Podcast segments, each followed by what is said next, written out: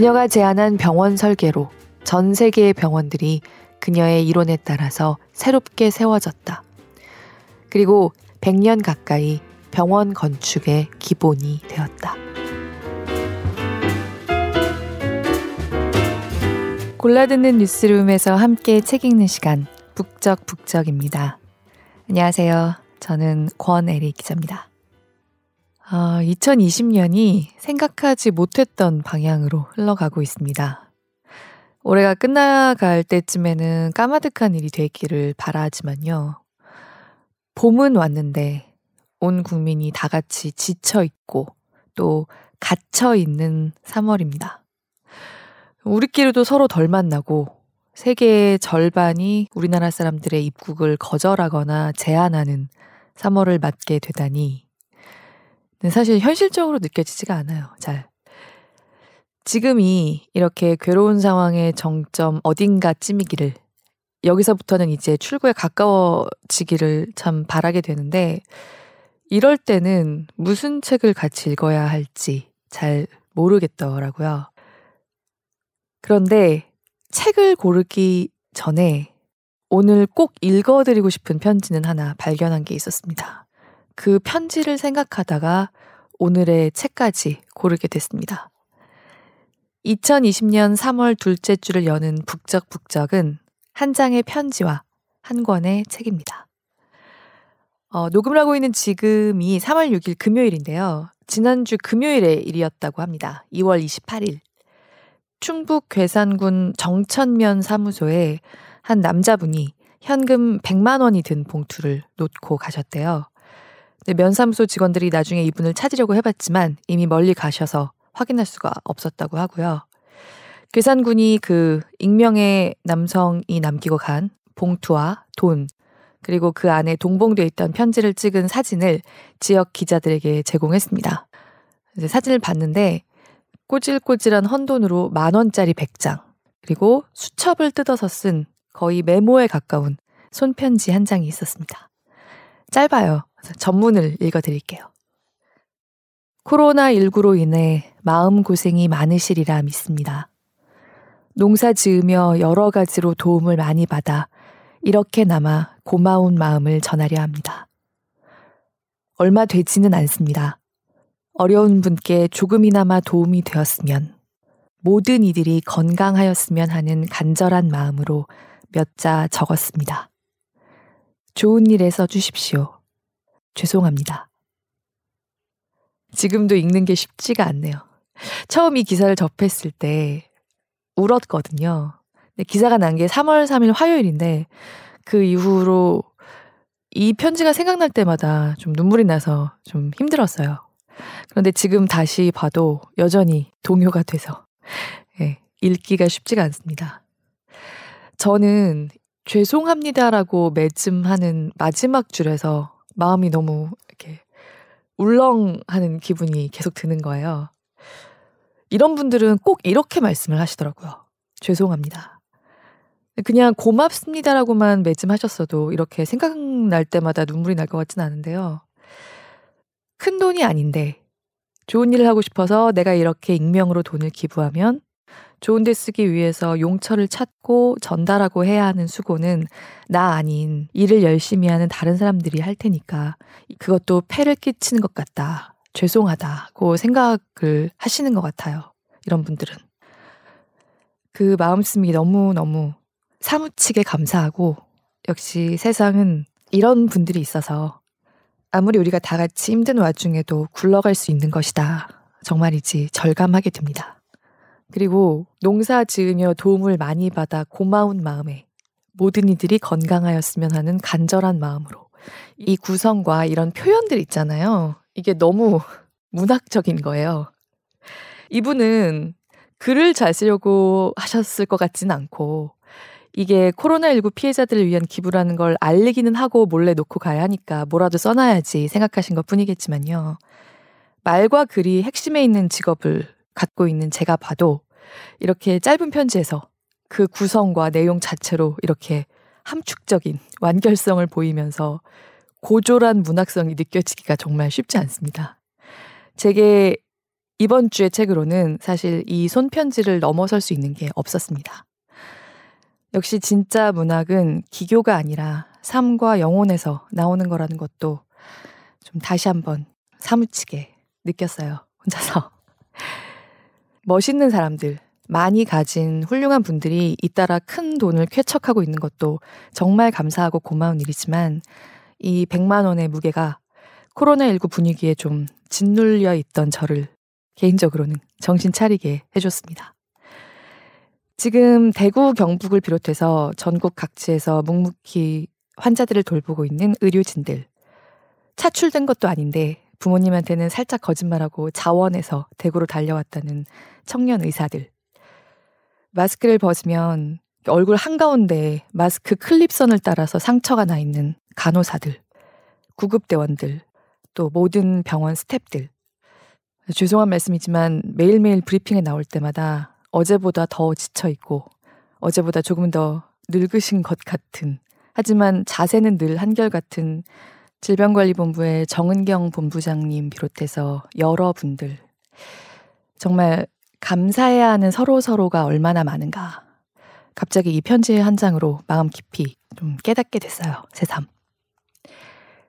자원에서 대구로 갔다는 한 청년 의사의 인터뷰도 읽은 게 있습니다.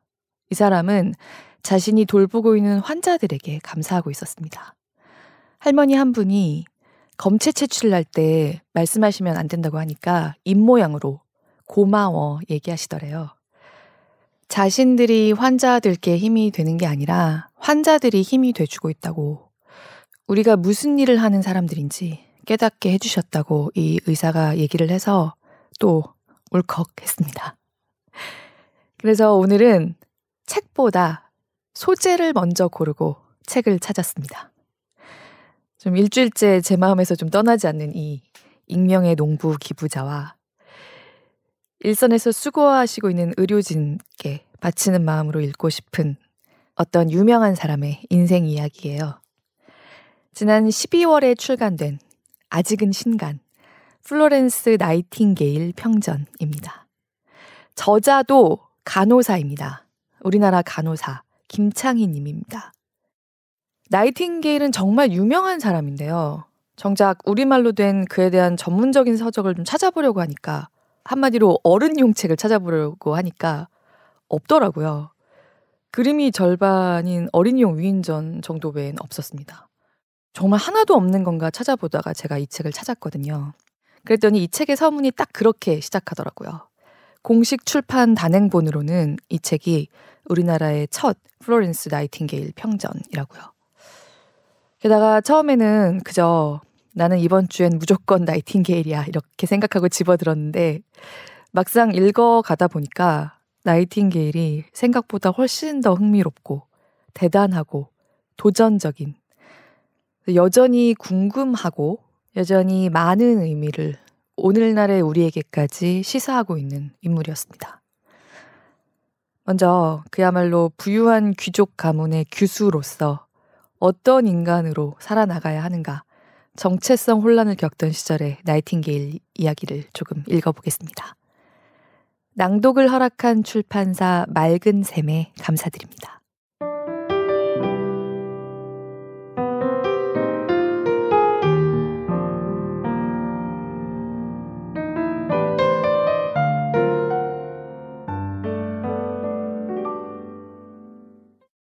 아프고 병든 사람을 돌보는 간호사가 되는 것이 신이 자신에게 내린 계시라는 결정을 내리고 제일 먼저 자신의 결심을 어머니에게 진지하게 고백했다.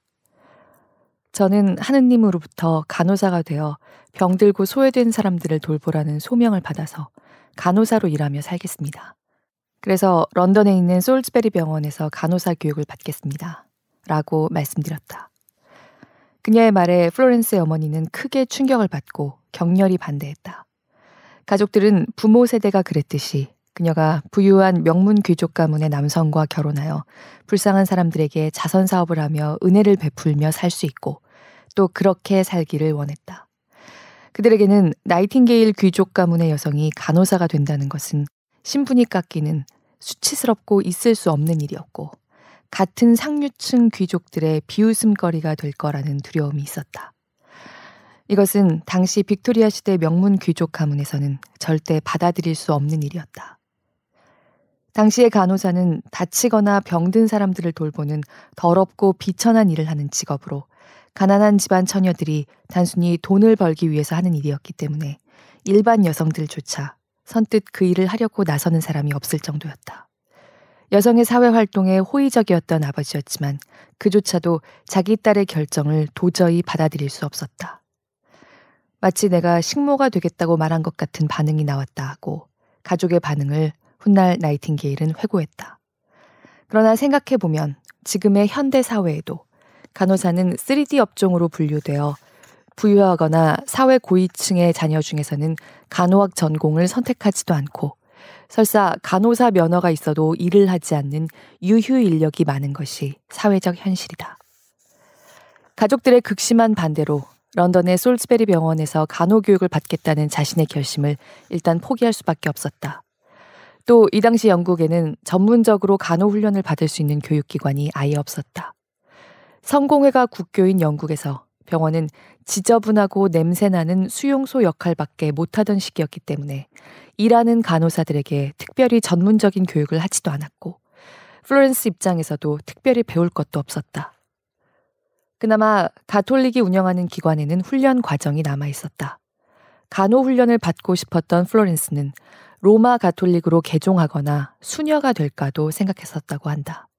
그러나 주위 사람들이 그런 이유로 개종하면 안 된다고 극구 말리는 바람에 그 기회마저 놓치고 말았다. 플로렌스는 간호 교육을 받을 기회가 반드시 올 거라고 확신하고 그때까지 내색하지 않고 기다리기로 했다. 이제 간호사가 되고자 하는 결심이 굳어졌기 때문에 아픈 사람을 돌보기 위해 필요한 분야가 무엇인지 찾아보고 독학하기로 마음먹었다. 그녀는 의학 및 병원과 관련된 책들을 구해서 공부했고 잘 알고 지내던 보건위생 전문가 에드윈 체드윅을 통해서 영국 정부에서 발행하는 공중보건위생 관련 의회 보고서를 받아보면서 영국 사회의 공중보건위생 문제를 파악했다. 그렇게 3년 열심히 독학하여 공중위생과 병원 분야에서는 누구에게도 뒤처지지 않는 수준이 될 수 있었다. 하지만 환자를 실제로 간호하는 임상 실무를 접해보지 못했기 때문에 그 부분에서만큼은 부족함을 느끼고 있었다.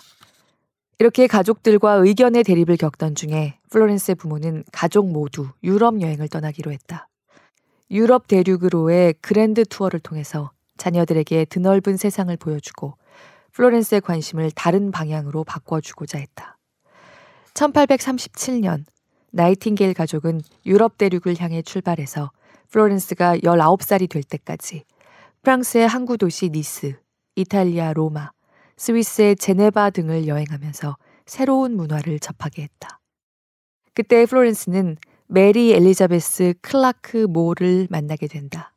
그녀는 프랑스 파리 살롱의 여주인이었다. 영국 작가이자 페미니스트였던 그녀는 역사와 여성의 권리에 대한 관심이 많았다. 그녀는 돈이나 영향력, 미모 없이도 파리의 정치계, 문학계에서 자신을 주요 인물로 만들어 놓았다고 묘사됐다. 그녀의 손에 의해 살롱이 되살아났고 매주 금요일 밤 프랑스의 두크족, 영국인 동료, 주교, 학자, 국제적인 명성을 지닌 작가들이 클레르몬트 톤널의 가문의 옛 호텔에 있는 그녀의 아파트 응접실을 가득 메웠다고 한다. 프랑스에서의 살롱은 도시 문화의 산물이었다. 17세기부터 정치와 경제뿐만 아니라 사회와 문화 생활의 중심지인 도심지에서부터 살롱이 점차 생겨나기 시작해서 17세기 후반에 이르면 프랑스에서 살롱의 수가 급증하게 되었다. 이렇게 살롱이 생겨난 이유는 부를 축적한 신생 부르주아지가 유럽 문화에 대한 가치를 공유하며 성장했기 때문이었다. 살롱은 부유한 젠트리 계급과 지식인들이 남녀를 가리지 않고 소통하며 교제하는 지식의 장으로 운영되었다. 플로렌스는 자신의 눈으로 바라본 메리의 모습을 일기에 다음과 같이 기록했다. 그녀의 외모는 어린아이의 모습과 같이 작은 체구로 매우 특이했다. 눈은 매우 크고 맑았으며 머리를 부드럽게 쓰다듬을 때 곱슬곱슬한 머리카락이 이마에 흘러내렸다. 플로렌스는 성장하면서 자신이 나이팅게일 가문의 귀족 여성들과는 사고방식이 다르다는 것을 느끼고 평소에 고민하고 있었다. 귀족 여성으로서의 삶에 회의를 느끼던 중에 자신의 어머니에게서는 들어보지도 못한 페미니즘의 가치관을 메리로부터 배우게 되었다. 메리는 역사적으로 남성이 정치 참여와 사회 활동을 주도해왔기 때문에 페미니즘을 통해 여성이 자신의 정당한 권리를 주장하고 실현해야 한다는 것을 깨닫게 해주었다.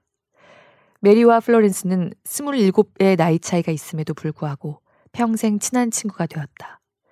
그리고 플로렌스는 우아하고 소극적인 귀족 여성으로서의 관념과 굴레에서 벗어나 당면한 사회 현실을 개선하고자 하는 열망을 서서히 키워나가기 시작했다. 1837년 12월, 나이팅게일 가족들은 프랑스 지중해 연안 항구 도시 니스에 도착해 해안 도시를 둘러본 뒤 이탈리아로 갔다. 이 여행 동안에 미켈란젤로의 그림 등 다양한 예술 작품을 보고 감상할 수 있었다. 이탈리아 여행 중에는 아버지의 지인인 유명한 경제학자이자 역사학자인 장 샤를 레오나르 시몽드 드 시스몽디를 만나게 되었는데 이 만남으로 플로렌스는 산업혁명 이후에 당면한 경제 문제와 빈부의 격차 등 사회 문제에 대해 심도 있게 배울 수 있었고 이를 해결하기 위해 자신이 무엇을 해야 하는지 확신을 갖게 되었다. 젊은 시절 아담 스미스의 헌신적인 추종자였던 시스몽디는 역사와 정치, 경제학에 대한 연구로 유명한 사회주의 경제학자였다. 그러나 그는 자신의 연구와 사상이 확장되어 갈수록 아담 스미스의 자유방임 정책에 대해 의문을 가지게 되었고 자본주의의 함정과 경제 위기에 대해 경고하면서 노동자와 국가를 보호해야 한다고 주장하기 시작했다. 그는 평소 인간과 살아있는 모든 생물에 대한 사랑을 몸소 실천하고 가난한 이들과 나누는 삶을 살며 행복해했다. 이러한 시스몽디의 사상과 철학, 이를 실천하는 그의 삶은 플로렌스에게 새로운 눈을 뜨게 해주었다. 플로렌스는 자신의 일기에 시스몽디의 철학은 끝없이 넘치는 모든 인간에 대한 사랑으로부터 생겨난다. 인간에 대한 사랑이야말로 그의 인생 철학인 것 같다 라고 기록했다. 나이팅게일, 부디 가난하고 병든 불쌍한 사람들을 잊지 말고 살기 바랍니다. 시스몽디와 헤어질 때 그의 이 당부를 그녀는 평생 잊지 않았고, 나도 꼭 어려운 이들이 필요로 하는 사람이 되어야겠다고 다짐했다. 플로렌스에게 이번 여행은 매우 뜻깊었다. 프랑스 파리, 스위스의 제노바, 이탈리아의 피렌체. 그녀는 눈부시게 화려한 세상에 대해 감탄하기도 하고 많은 유명 인사와 만날 기회를 얻었다. 그러나 1년 반의 긴 여행이 끝날 때쯤에 플로렌스는 본래 자신이 가지고 있던 고민으로 되돌아오게 되었다. 1839년 3월 파리를 출발하기 전 현실에 대한 갈등과 고민을 그녀는 일기에 이렇게 남겼다. 신의 종에 어울리는 사람이 되기 위해서 극복해야 할 최우선 과제는 귀족 사회의 사교기에서 아름답게 빛나고 싶다는 유혹이다. 우아한 거실에 머물면서 내 일생을 보낼 거라 생각하지 않는다. 나는 내 일을 하기 위해 전진할 것이다.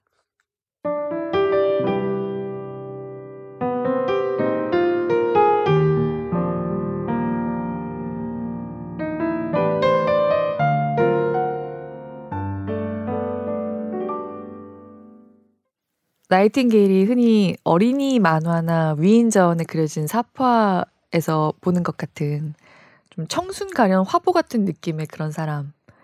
백의의 천사 같은 이미지가 전부인 사람이 아니었다는 걸 어렴풋이는 알고는 있었습니다. 근데 저는 사실 어려서 위인전에 나오는 사람들 중에서 나이팅게일이 제일 싫었어요. 지금 생각하면 그 위인전들이 참 별 볼 일 없게 씌어졌기 때문인 것 같습니다. 그러니까 우리나라도 워낙 빠르게 변해왔으니까 여성 위인을 바라보거나 묘사하는 시선이 지금과는 사뭇 다를 수밖에 없는 그 시절을 좀 이해해야 하는 부분이 있는 건 알지만요. 이 사람의 전문성을 어린이로서 조금이라도 느낄 수 있는 내용이라고는 거의 없었고, 저는 나이팅게일 하면 그저 하얀 레이스 칼라가 달린 검은색 옷을 이렇게 얌전하게 차려입은 착하고 동정심 많은 여자. 뭐 이 정도가 전부였어요. 머리는 약간 시옷 모양으로 착 달라붙어 있고. 근데 이 평전을 쓴 파주병원의 김창희 수간호사가 묘사하는 나이팅게일의 첫인상도 저랑 굉장히 비슷합니다. 서문의 앞부분을 조금만 읽어볼게요. 어린 시절 세계 위인전기에 나오는 플로렌스 나이팅게일의 모습은 가냘프고 귀족 같은 외모에 병원놀이 할 때와 같이 인형이나 개를 고쳐주고 돌봐주는 모습이었습니다. 모두 과장된 내용에 별 감흥도 재미도 없었습니다. 그러다가 우연히 최초의 여성 통계학자로서 인정받고 있는 나이팅게일을 발견했습니다. 이제까지 그녀를 모르고 있었던 것이 너무 미안하여 그때부터 그녀와 관련된 자료를 하나둘 찾게 되었습니다. 플로렌스 나이팅게일에 관련된 자료들을 찾다 보니 공식 출판물로는 어린이 대상 위인전밖에 없었습니다. 또 그 내용이 아주 단순했고 그녀에 대한 객관적이고 구체적인 사실을 다루거나 삶의 방향을 소개한 책이 국내에는 거의 없다는 것을 알게 되었습니다. 영국, 미국 등 해외에서는 활발히 연구되어 다양한 자료들이 있었지만 국내에는 제대로 소개되지 못했습니다. 내 여력은 미미하나 그녀의 삶을 재조명해보고 싶었고 내 삶에도 그녀의 기운을 받고 싶었습니다. 마침 2020년 플로렌스 나이팅게일 탄생 200주년이 되어 그녀의 삶과 행적, 생각을 되돌아보고자 합니다. 나이팅게일의 인생을 찾아 나선 김창희 간호사가 성실하게 모은 자료와 서술로 다시 그려진 나이팅게일은 정말 대단한 사람이더라고요.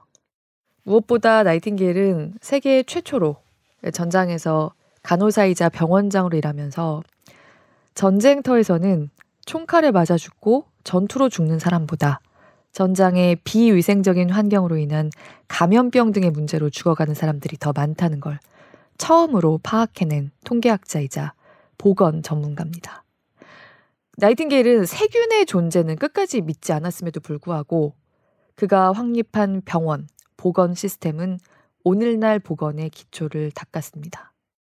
그리고 이 책에 나오는 내용이지만 당시에 세균의 존재를 초기에 선구적으로 발견해서 주장했던 사람들은 오히려 공중위생 쪽에는 별다른 관심을 두지 않았기 때문에 더더욱 나이팅게일이 그 세균의 존재를 주장하는 과학자들의 반대하게 됐던 면도 있었다고 해요.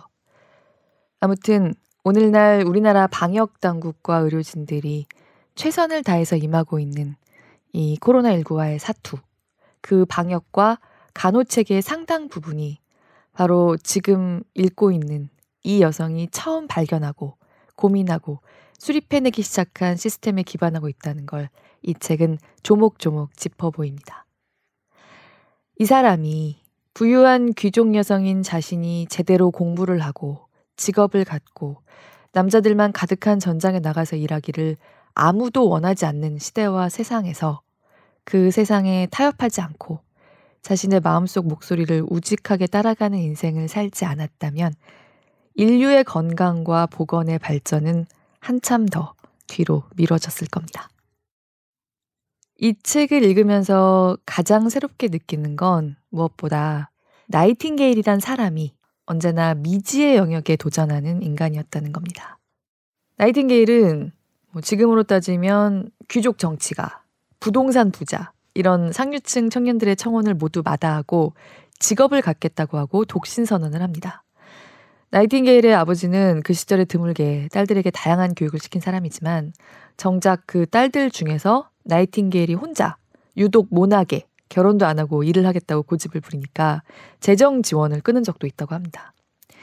하지만 나이팅게일은 집안의 문제아가 돼가면서까지 뜻을 굽히지 않고 간호사로서 교육을 받은 후에 영국에서 여성 병원을 운영합니다. 그러다가 그 유명한 크림 전쟁에 자신의 직원들을 이끌고 파견됩니다. 여기서도 이 귀족 여성을 못마땅하게 여기는 사람들과 불합리한 채로 고착된 낡은 시스템, 또 이후에 점점 커져가는 그녀의 인기를 이용하려는 정치가들과의 상황, 부하 직원들이 일으키는 스캔들 같은 그야말로 어른의 사정을 끊임없이 겪습니다. 제대로 된 간호를 하고 싶은 여자, 나이팅게일을 괴롭히는 어른의 사정들은 지금도 어느 사회에서나 우리 사회에서도 끊임없이 벌어지는 문제들입니다. 너무 익숙해 보이는 상황들이 많아서요. 이렇게까지 사람 사는 세상은 똑같은 건가? 좀 읽으면서 웃음이 날 정도였어요. 그리고 그런 장애물들을 묵묵히 헤쳐나간 나이팅게일의 분노, 짜증, 슬픔, 환멸, 지혜, 타협, 그리고 그럼에도 불구하고 지치지 않는 도전 정신 같은 것들이 다채롭게 이 책과 행간들에 담겨 있습니다. 나이팅게일만큼 유명하지 않은 당시 또 다른 간호사의 이야기, 그리고 나이팅게일의 크림반도 전장에서의 고군분투 좀 더 읽어보겠습니다.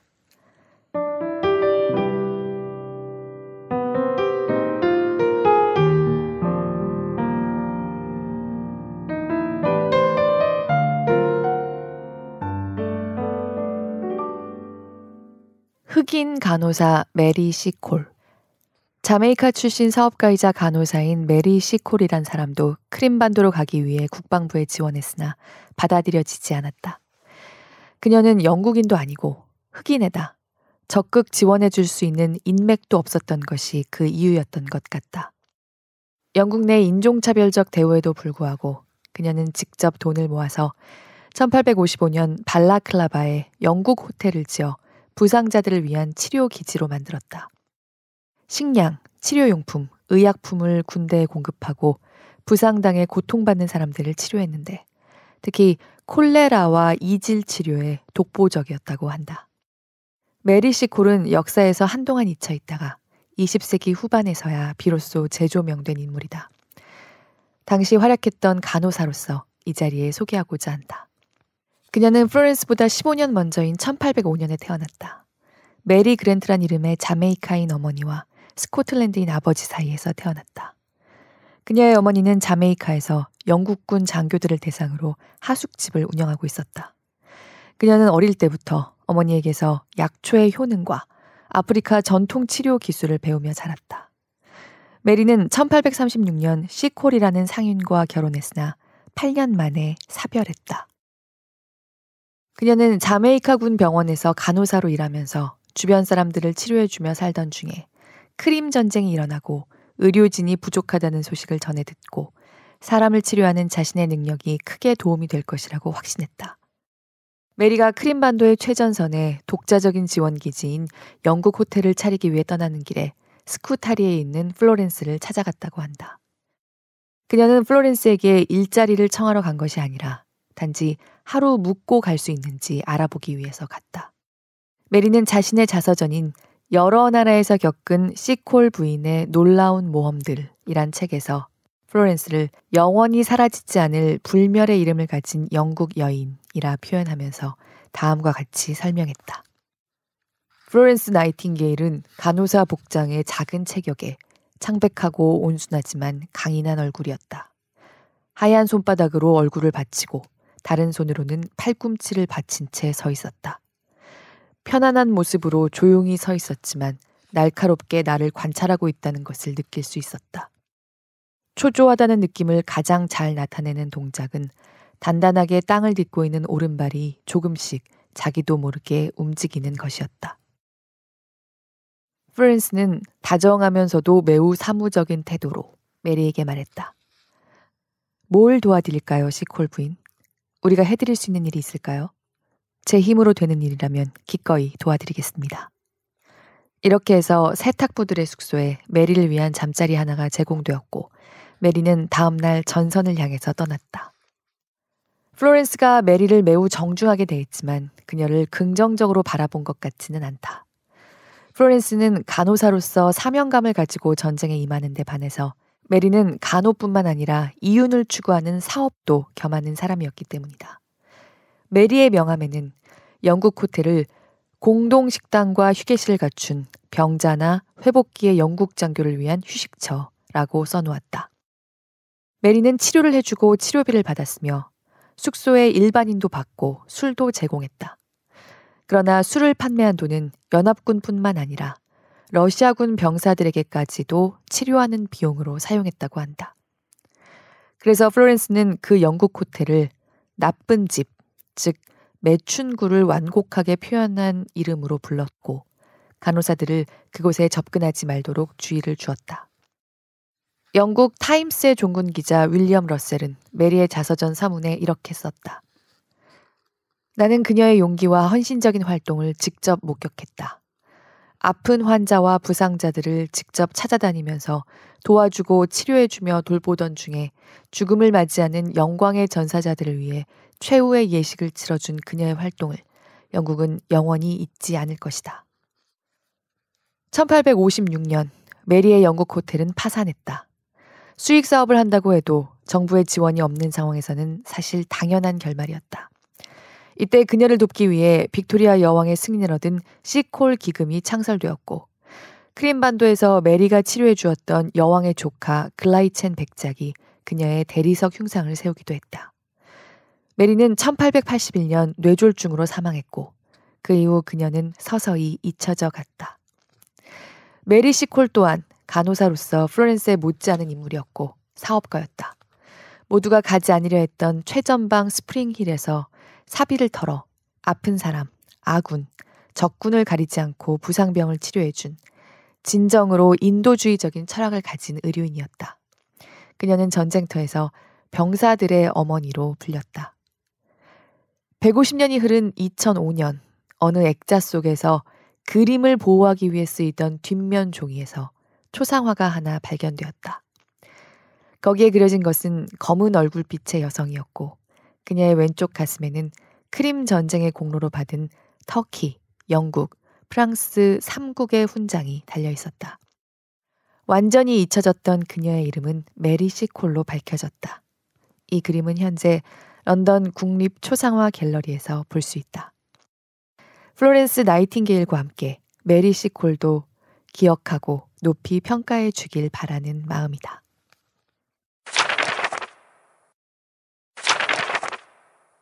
스쿠타리 군 병원은 조직 체계와 이를 운영하는 사람 모두의 문제를 안고 있었다.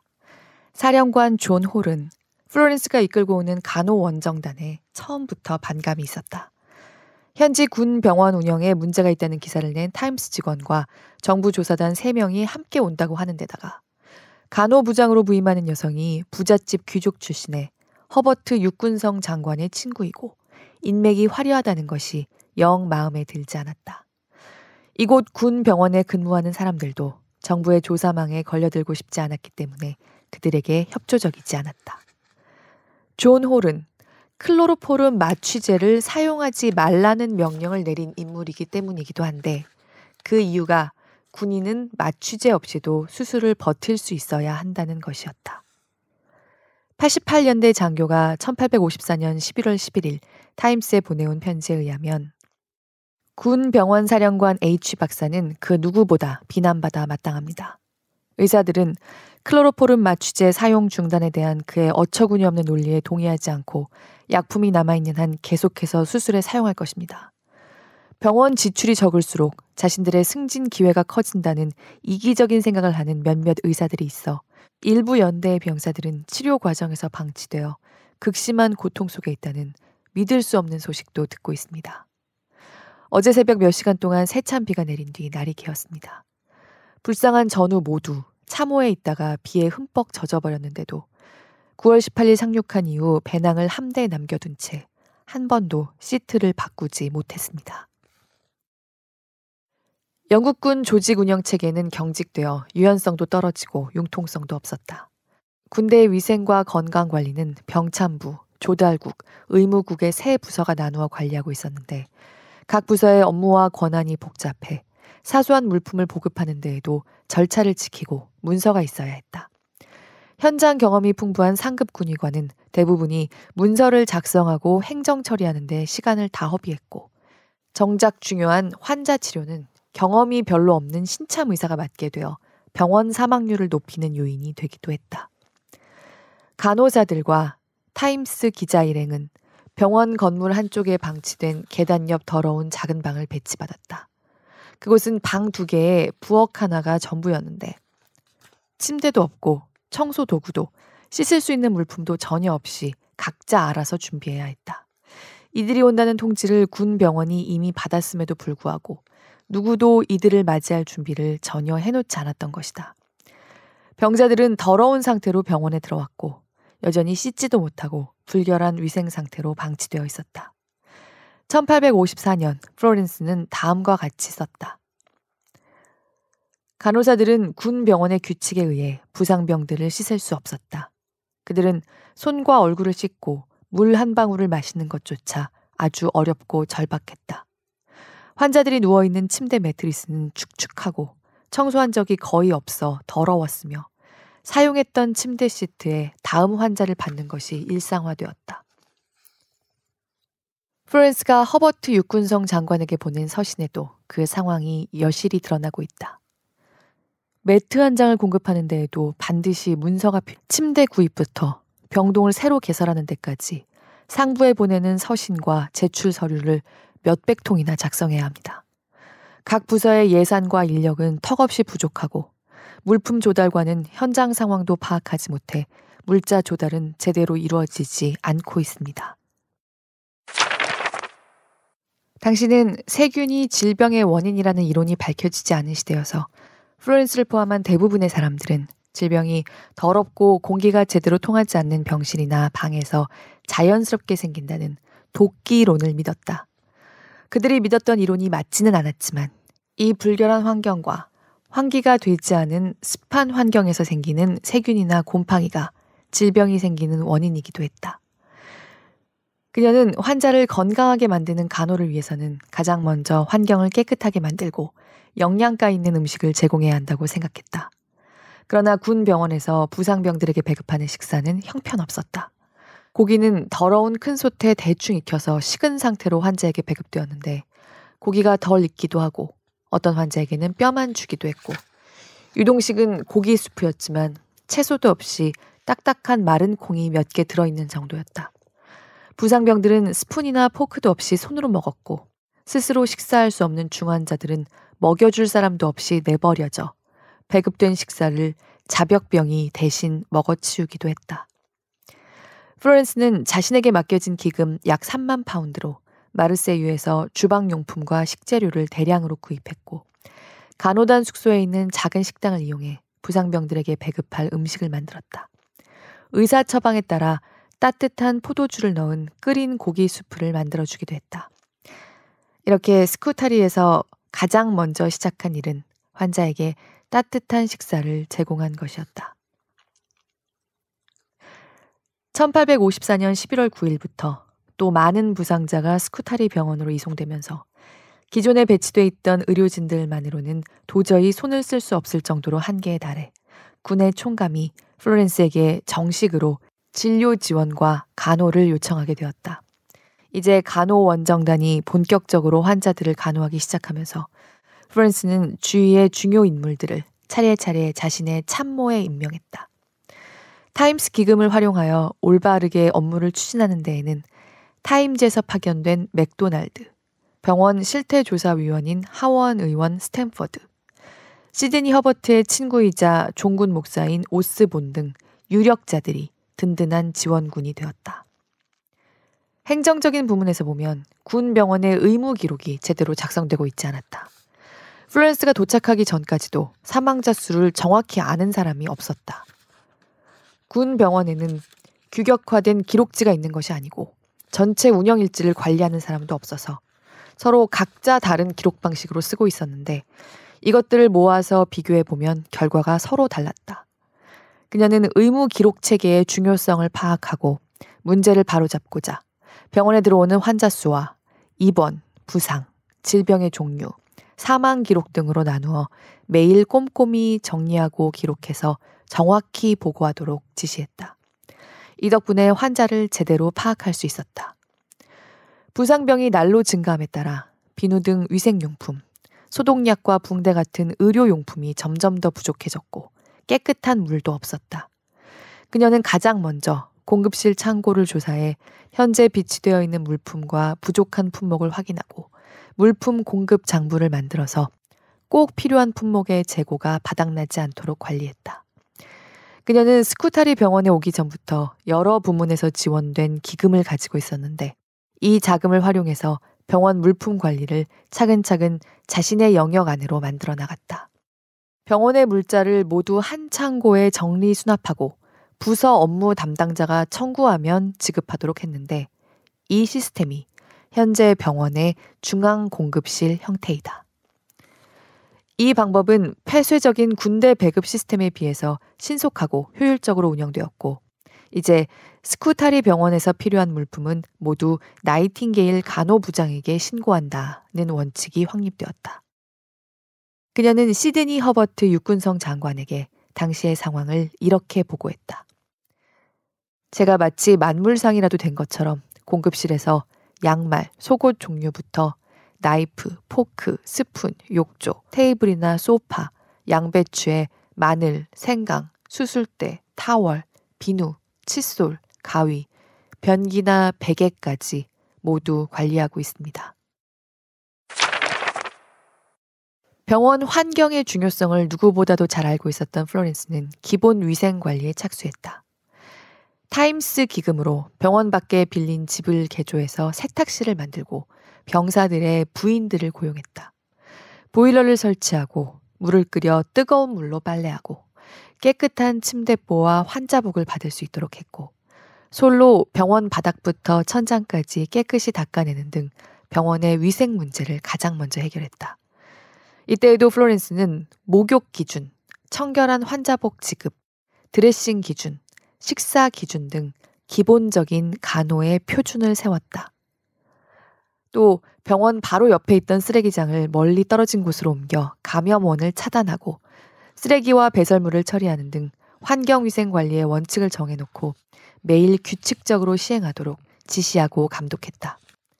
부상당한 병사들을 깨끗이 씻겨주고 청결한 속옷과 체온이 떨어지지 않도록 따뜻한 옷을 입혀주었으며 의사의 처방에 따라 영양가 있는 음식을 제공하고 특수 식이요법을 적용하는데 최선의 노력을 기울였다.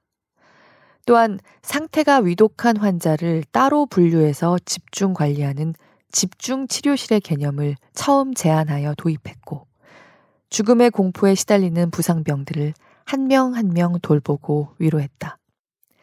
간호사들에게는 엄격한 규칙을 적용함과 동시에 업무 성적이 우수한 간호사들을 격려하면서 환자의 인격을 존중하게 하고 치료에 적극적인 의사들에게 적극 협조하도록 지시했다. 11월 14일에는 영국 육군 보급기지인 발라클라바 항구에 허리케인이 휩쓸고 가서 정박해 있던 배들을 모두 침몰시켰고 기지를 지키는 병사들을 보호하던 텐트와 담요, 중요 물품들을 파손시켰다. 게다가 전염병으로 부상병들이 급속도로 늘어나 천명의 군인들이 스쿠타리 병원으로 이송되게 되었다. 플로렌스는 이 소식을 전달받고 즉시 부상병들을 수용할 준비를 했다. 작업 인부들을 고용해서 복도를 병실로 개조하고 콘스타티노플에 환자복과 담요 등 부족한 물품들을 주문해 갖춰놓고 환자들을 치료하여 회복될 수 있도록 했다. 자신의 개인 자금과 타임스 기금을 최대한 활용하여 적극적으로 대처한 결과 11월 30일 실질적인 병원 경영의 최고 책임자가 되었다. 막중한 경영 책임자가 된 만큼 많은 일이 그녀에게 주어졌다. 병원을 경영하는 일에는 엄청난 양의 공적, 사적인 보고서 작성, 계속되는 의견 교환을 위한 편지들, 지시를 잘 따르지 않는 간호사 문제 등 처리해야 할 일들이 계속 이어졌다. 어떤 간호사는 지나친 음주와 부도덕한 행동으로 해고되어 영국으로 돌려보내야 했다. 플로렌스는 거의 대부분의 시간을 병원에서 보냈고 그녀의 손길이 닿지 않는 환자는 거의 없었다. 저녁 8시 이후에는 자신을 제외한 어떤 여성도 병동 출입을 금했으며 대신 야간 환자 간호는 회복기에 있는 부상병으로 임시위생병을 배치해 돌보게 하고 자신이 밤마다 직접 순회하면서 문제가 없는지 점검했다.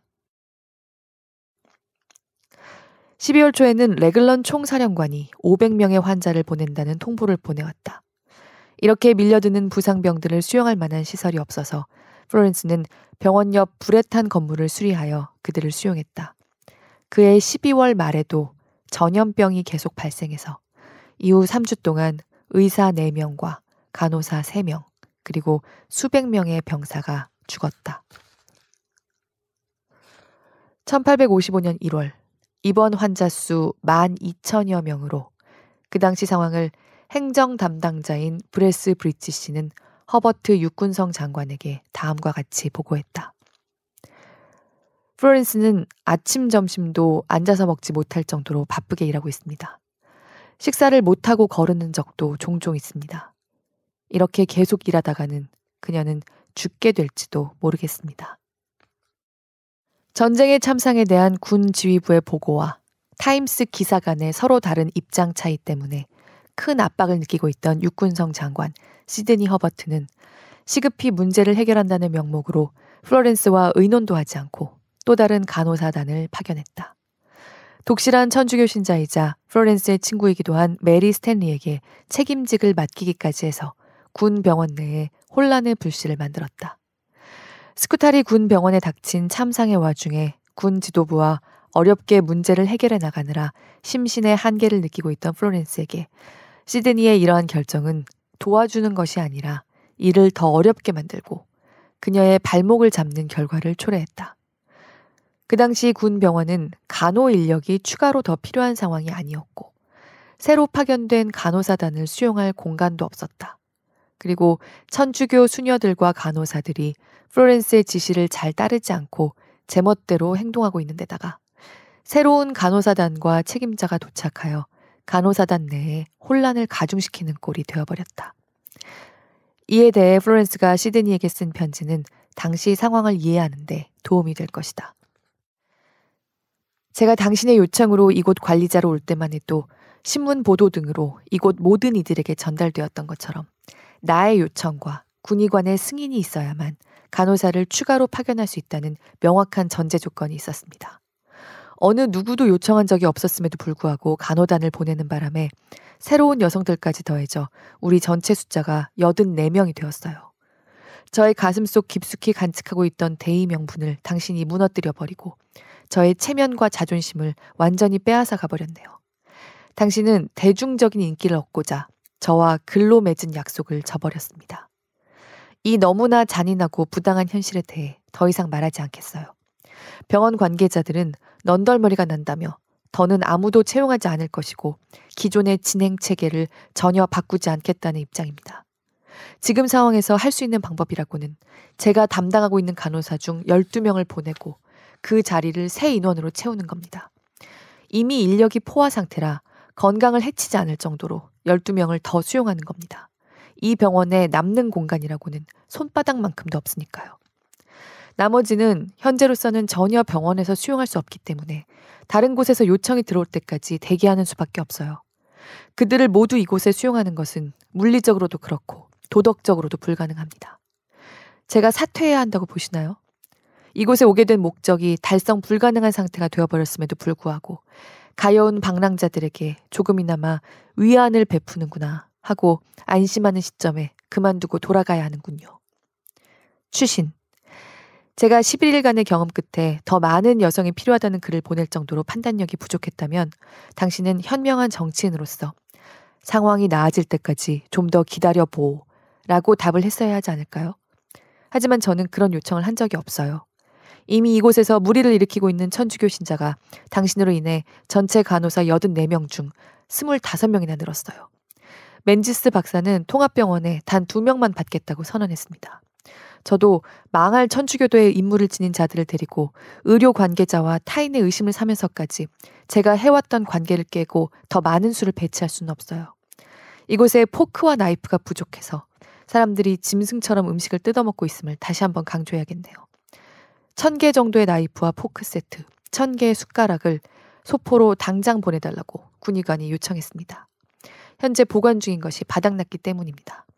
당분간은 제가 콘스탄티노플에서 이 공백을 메우려고 합니다. 이 편지는 자신의 자존감과 사명을 지키려는 플로렌스의 비통함과 절박함이 그대로 전해지고 있다. 이 일로 다른 누구보다 시드니에게 큰 실망감을 느껴서 시드니 부부와 플로렌스 사이의 우정이 더 이상 예전처럼 회복되지 못했다.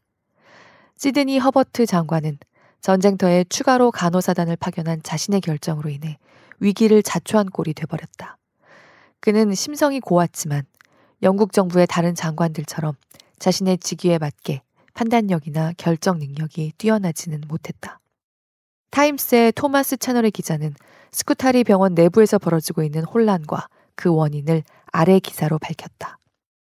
스쿠타리 병원 지도부에 나타난 심각한 문제를 지적하는 것이 불손한 것으로 치부되는 듯하지만 한마디 과장 없이 있는 그대로 전하면서 관련자들을 일일이 거론하지 않는 선에서 내용을 밝히겠다. 현재 스쿠타리 병원은 세 가지 문제로 몸살을 앓고 있다. 첫째는 부실한 의료부서 조직이고, 둘째 문제는 이 부서의 장교가 타 부서 장교에게 책임을 떠넘기는 것이다. 셋째는 환자와 부상병을 배편으로 병원까지 이송하는 과정에 있는 책임 장교가 보스포러스에서 보여주었던 행태였다. 물품 조달 부서는 처음부터 지금까지도 혼란 상태에 있다. 애초부터 현재 파견된 직원은 재고가 있는데 물품을 찾지도 못하고 찾을 수 있다고 해도 정작 꼭 필요한 때에 공급하지도 않는다. 이렇게 문제는 계속해서 생겨나고 있지만 이를 해결하려는 노력이 보이지 않는다는 것이 더 큰 문제다. 다행히 찾을 수 없거나 공급되지 않는 물품은 나이팅게일 씨의 도움을 받아서 타임스 기금으로 구입해 전달한다. 환자와 의료진을 위한 세숫대야와 수건, 시트, 침대, 연료 등 의식주의 기본 요소이자 병원 운영에 꼭 필요한 기본 물품을 나이팅게일 씨가 콘스탄티노플에서 타임스 기금으로 사서 직접 배분했다. 콜레라, 발진 티푸스, 괴저, 단독 등이 모두 심각해지고 나서야 비로소 세탁실을 만들려는 노력이 활발히 추진되었다. 이 일은 기금의 지원뿐만 아니라 필요한 물품이 병원에 원활히 공급되도록 운영한 나이팅게일 씨의 도움이 있어 가능했다.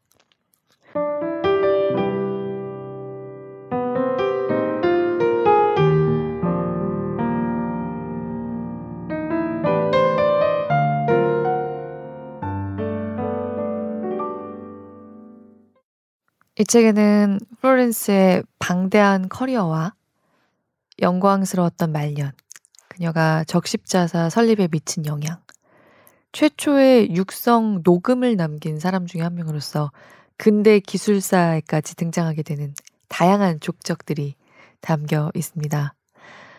그런데 그녀는 마지막까지 무엇보다 진정한 간호사, 일하는 여성이었던 것 같습니다.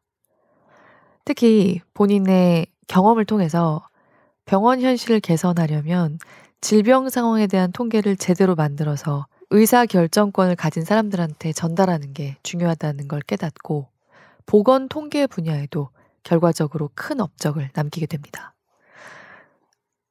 오늘은 마지막으로 그녀의 더해가는 명성에 대한 부분보다 통계학자로서의 나이팅게일, 그녀가 자료를 정리하고 분석하며 알게 된 사실들, 그리고 사람들에게 이 통계들을 효과적으로 전달하기 위해서 했던 고민들 부분을 읽고 마치려고 합니다. 저도 일을 할 때 거의 매일 CG를 고민해야 하거든요. 그러니까 화면에 띄우게 되는 컴퓨터 그래픽을 어떻게 그릴지, 작업은 디자이너 분들이 하시지만 어떤 내용을 어떻게 만들어 달라고 해야 할지 기본적인 의뢰는 제가 하는 거라서요. 늘 이 고민이 일의 한 부분입니다. 결국은 제대로 전달해야 한다는 필요 때문에 자꾸 들여다보게 되는 게 또 통계거든요. 통계를 제대로 읽고 적용하는 법도 계속 공부를 해야 하고요.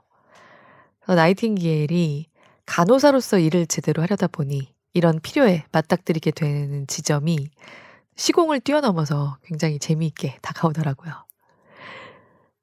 좀 울컥한 상태로 이번 주에 책을 골랐습니다. 근 정작 오늘의 책 자체는 이렇게 좀 전문적인 내용이 약간은 건조하게 담겨 있기를 바랐습니다. 감사합니다라고 백만 번 말해도 어차피 모자라기 때문에 그저 묵묵한 직업인으로서의 간호사, 의사, 구급대원, 자원봉사자들, 그리고 기부하는 농부를 생각하면서 직업인의 이야기를 읽고 싶었어요. 나이팅게일 평전을 읽다 보면 200년 전이지만 참 오늘날 같기도 하고, 그러나 분명, 와, 이런 세상이었다니 믿어지지 않는 대목들이 많이 있죠. 병사는 마취제가 있어도 쓰지 않고 수술을 한다고 생각하는 사령관이 있고 그게 사람들한테 뒤에서 욕이나 먹고 마는 수준의 일이라니 참 생각하기 어렵습니다. 역시 우리는 나이팅게일 같은 사람들 덕분에 이렇게나 많이 발전했네. 1820년과 2020년은 정말 다른 세상이네. 라고 생각하게 되는 얘기들이 끊임없이 나옵니다. 수많은 어려움 속에서도 우리는 또 한 발 나아가고 있다고. 200년 전에 태어난 선구적이고 도전적인 간호사의 이야기를 읽으면서 또 한 번 미루어 되새기게 됩니다. 그리고 그러고 싶습니다. 북적북적을 소중하게 생각해 주시는 여러분 모두 정말 감사합니다. 몸과 마음이 건강하고 웃을 일이 많은 봄 함께 맞았으면 좋겠습니다. 일요일엔 북적북적 해요.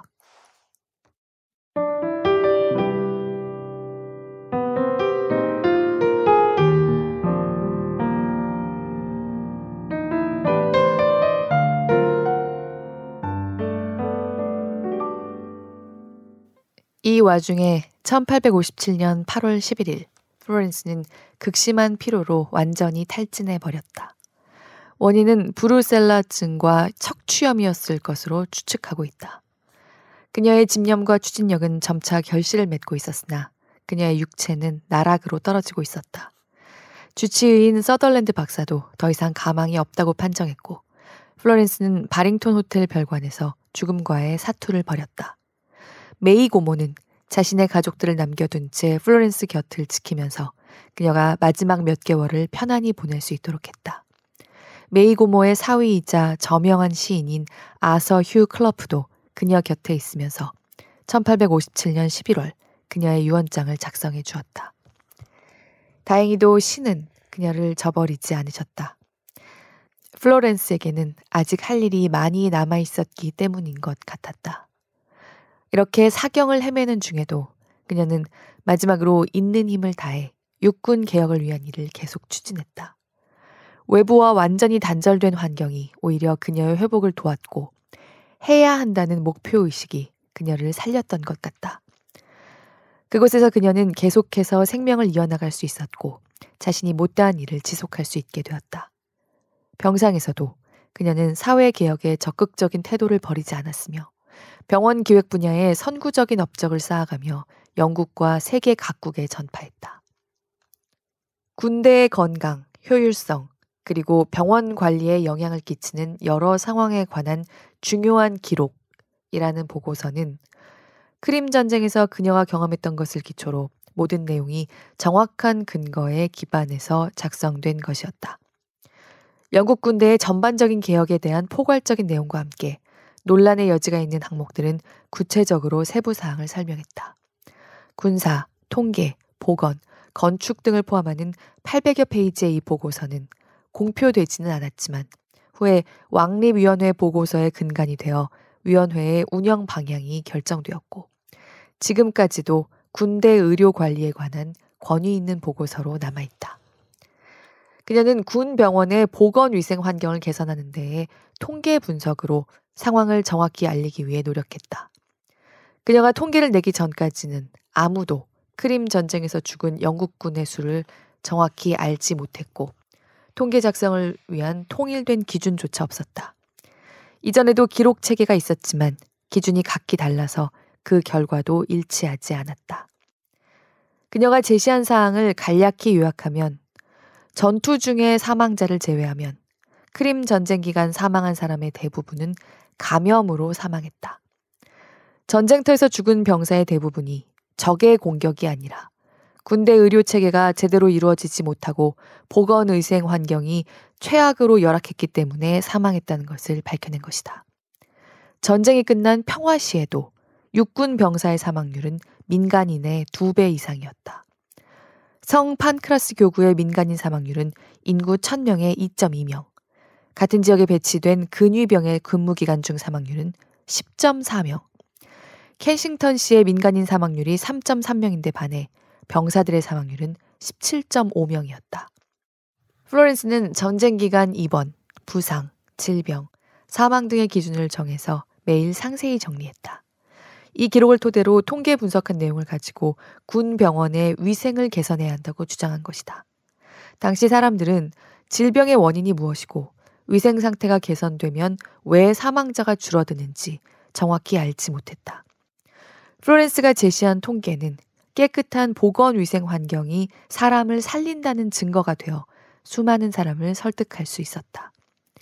일목요연하게 정리된 그녀의 보고서를 검토한 영국 정부는 늦기는 했지만 군 병원의 위생 상태를 개선하기 시작했다.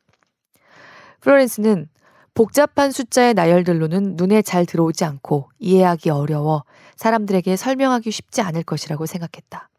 그래서 분석한 통계 수치를 누구나 이해할 수 있게 그림으로 표현했다. 원의 중심을 기준점으로 하고 원의 반경을 부채꼴로 그려넣는 방법으로 해서 그룹의 도수에 따라 원주상의 호의 길이를 대응시켜 만든 것이 장미 도표이다. 크림 전쟁의 월별 사망 원인을 표현하기 위해 그녀는 1854년 4월부터 1855년 3월, 그리고 1855년 4월부터 1856년 3월, 원을 두 개 그렸다. 원 하나가 1년이다. 1년은 한 달 단위 원뿔 조각 12개로 구성돼 있다. 각 조각은 한 달 단위 사망자 현황을 보여준다.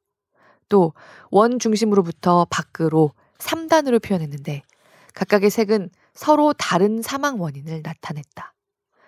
파란색, 병원에서 전염병 등 질병으로 사망. 주황색, 전투 중 치명적인 부상으로 사망.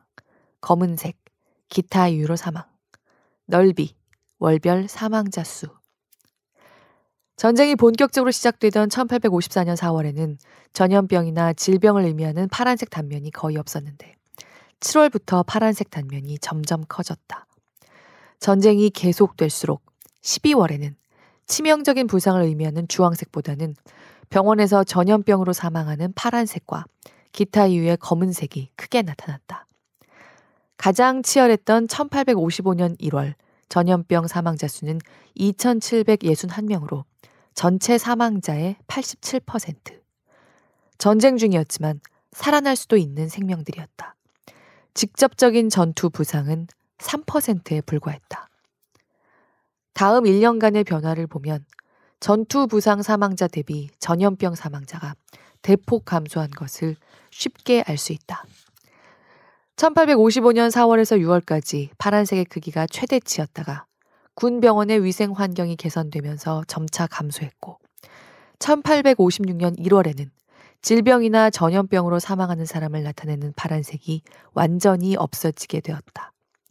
이 도표를 자세히 들여다보면 영국을 비롯한 연합군의 최고의 적은 러시아가 아니라 전염병이었음을 바로 알 수 있다. 그녀는 이 도표를 통해 군 병원의 위생 환경이 개선되면서 질병으로 인한 사망률이 급격하게 줄어들었다는 것을 전후 비교를 통해 증명해냈다. 정부가 준비만 제대로 했더라도 수많은 군인의 목숨을 구할 수도 있었던 일이었다. 정부 기관과 의회는 이렇게 공식 보고서가 출간되었음에도 불구하고 그녀가 밝혀낸 현실을 즉시 받아들이지 못했고 새로운 정책도 입법화하거나 시행하지 못했다. 이러한 상황에서 플로렌스와 그 동료들을 중심으로 한 여론의 거센 압력까지 더해지자 왕립위원회는 4개의 산하 실행위원회를 신설하여 본격적으로 군부대의 개혁 사업을 추진하게 되었다. 군대 내에서도 반대자들이 자꾸 시간을 끌어 어려움을 겪기도 했지만 많은 개혁 과제가 실제로 추진될 수 있었다. 군대 내에 새로운 막사가 지어졌고 그 구조 또한 달라졌다. 특히 난방, 통풍, 급수, 부엌, 하수 처리 시설 등 보건 위생 환경이 개선되어 3년 후에는 군대의 사망률이 절반으로 줄어드는 성과를 거두었다. 왕립위원회의 고단한 여정이 완성되어 갔지만 그녀는 만족하지 않고 계속해서 군 의료시설 개혁을 위해 꾸준히 추진해 나갔고 보건 의료 통계를 수집하는 절차도 재정비되었다. 평생에 걸친 이러한 노력은 다음 그녀의 말에서도 잘 드러난다. 나는 살해당한 사람들의 재단에 서 있다. 내가 살아있는 한 그들을 죽도록 만든 원인과 싸울 것이다. 보건 의료 개혁 조치가 성과를 거두었는지를 평가하기 위해서는 무엇이 잘 되었고 무엇이 문제인지를 알아야 개선할 곳을 찾을 수 있기 때문에 통계적 비교 분석이 이루어져야 한다. 병원 간의 비교도 필요하여 비교 자료로 사용할 통계를 찾아보았지만 당시 사용하는 기록 양식이 모두 다르기 때문에 비교 분석할 수 없었다. 질병의 분류 방식이나 명칭도 일치하지 않아서 여러 병원의 기록을 한 곳에 정리하기도 어려웠다. 그녀는 일정한 기준에 따른 공통 양식을 만들어 기록하고 관리하지 않는 한 통계 자료도 활용할 수 없다는 것을 그때 알았다. 그녀는 통계학의 권위자였던 윌리엄 파르의 도움과 조언에 따라 등기소가 분류한 질병 명칭을 적용해 통일된 병원용 기록 양식을 고안해냈다. 파르와 플로렌스가 얼마나 통계 자료에 빠져 있었는지 다음과 같은 일화가 전해질 정도였다. 플로렌스의 생일에 파르가 테이블처럼 생긴 선물을 하나 가지고 왔습니다. 라고 말했더니 그녀가 그 멋진 선물을 빨리 보여주세요. 사망, 입원, 질병 통계 테이블을 가져오신 거죠? 라고 말했다고 한다. 파르는 보통 사람들은 접근하기 어려운 정부의 공식 통계 문건에서 실용적인 정보들을 골라낼 수 있는 능력이 있었고, 이 분석된 자료들을 플로렌스에게 전달해주면서 통계 처리 과정에 대해 알려주었다. 두 사람은 국가의 보건 개선 사업이라는 공통의 목표를 가지고 협업했다. 영국 도서관에 보관된 그 서신에는 서로를 존경하는 전문가로서의 관계가 드러나 있는데 그 편지에서 파르는 다음과 같이 표현했다. 나는 당신의 아주 충실하고 명예로운 지원자가 될 것입니다. 그리고 파르는 1857년에 플로렌스에게 이렇게 편지를 썼다. 나는 당신의 훌륭한 관찰과 기록을 매우 유익하게 읽었습니다. 그건 마치 어두운 곳에서 밝게 빛나는 빛과 같았습니다. 무지한 독자를 위해서라도 당신의 과제를 완수해야 합니다. 이에 덧붙여 약간의 추가 설명이 필요할 것 같은데 군대의 건강 개선을 위해 내가 당신을 도울 것이 있다면 그 어떤 것이라도 기꺼이 제공하겠습니다. 대신 우리는 현재 진행 중인 민간 보건 개선 사업에 당신의 지원을 요청하려 합니다. 그리고 같은 해 11월에 플로렌스로부터 추가 자료를 받은 파르는 다음과 같이 썼다. 이번 보고서는 육군에서 쓰여진 것 중에서 최고입니다. 또한 파르는 생명표를 구축하면서 일반인의 사망률을 성별, 나이 등 몇 가지로 분류하고 나열해서 표로 만들었는데 이 자료를 플로렌스에게 건네주었다. 그녀는 이 생명표의 수치들을 군 병영의 사망률과 비교해보고는 깜짝 놀랐다고 한다. 전쟁이 없는 시기에도 군대 내의 사망률이 민간인 사망률보다 두 배 가까이 높았던 것이다. 이것은 실로 범죄적인 상황이라고 그녀는 평가했다. 이러한 파르와의 생산적인 협업의 결과 플로렌스는 크림 전쟁에서 대부분의 죽음은 전투로 인한 부상 때문이 아니라 발진 티푸스와 콜레라, 이질과 같은 예방 가능한 질병 때문이라는 것을 밝힐 수 있었다. 통계적 훈련이 되어 있지 않은 정부의 고위 관료들에게 이 중요한 메시지를 전달하기 위해 그녀는 혁신적인 새로운 방법으로 사망의 원인을 나타냈다. 플로렌스는 자신의 책이나 자료를 보는 사람들이 통계의 의미를 쉽게 이해하기를 바랐다. 숫자로만 가득한 표는 눈에 잘 들어오지 않고 이를 어떻게 읽고 이해해야 할지 잘 모르고 해석을 달리할 수도 있기 때문이다. 그녀는 통계 그래픽을 삽입해 책이나 자료를 한눈에 알아볼 수 있고 이해하기 쉽게 만들었다. 하다못해 인도 주둔군의 위생 상태에 대한 관찰에는 막사에 있는 병사들이나 인도인 물 운반자들의 모습을 그린 사화까지 주문해서 넣었다고 한다. 그림이 있기 때문에 여왕과 정책 결정자들이 자료를 보게 될 것이라고 생각했던 것이다. 하지만 파르는 통계 보고서에 통계 그래픽이나 그림을 넣는 것에 대하여 플로렌스와는 생각이 달라서 1861년 플로렌스에게 보낸 편지에 이렇게 의견을 보냈다. 우리가 원하는 건 인상이 아니라 사실입니다. 당신은 보고서가 너무 건조하면 어쩌나 걱정하지만 건조할수록 좋습니다. 통계는 세상의 모든 읽을거리 중에서 가장 건조해야 합니다. 파르는 사망 원인을 월 단위로 분석해서 도표로 만들었는데 월 단위 사망자 수를 원의 반지름 위에 넓이가 아니라 길이로 나타내서 그 점을 연결했다. 이로 인해 선의 길이가 사망자 수를 나타내는 것처럼 보여서 월별 사망자 수의 차이가 과장되게 보였다. 프랜스는 파르의 도표가 가진 오류를 찾아내서 선의 길이가 아닌 면적으로 사망자 수를 표현했다. 19세기 전형적인 개방형 병실의 모델이 된 나이팅게일 병동은 공기의 흐름이 매우 이상적이었으며 창문을 열면 자연 환기가 되어 실내 공기의 오염을 방지하는 데 획기적이었다. 나이팅게일 병동은 사진과 같이 장방형 평면에 30개의 침대가 마주보게 배치된 형태로서 건강에 유익한 빛을 환자들에게 제공하기 위해 길고 커다란 창문을 두고 창문들 사이에 충분한 공간을 두어 공기의 자유로운 순환이 이루어지도록 했다. 나이팅게일 병동은 이외에도 간호 업무의 효율성, 병동의 규칙 준수, 관리 비용 절감 등에서 큰 장점이 있었다. 플로렌스는 깨끗한 환자복과 시트 등 세탁물을 공급할 효율적인 방안, 침상 간 간격의 적정 유지 등 병원 시스템도 완전히 바꾸어야 한다고 주장했다. 그녀가 제안한 병원 설계로 전 세계의 병원들이 그녀의 이론에 따라서 새롭게 세워졌다. 그리고 20세기 중엽, 개인의 사생활 보호가 강조되면서 개인 병실이 만들어지고 병동이 소형화되기 전까지 100년 가까이 병원 건축의 기본이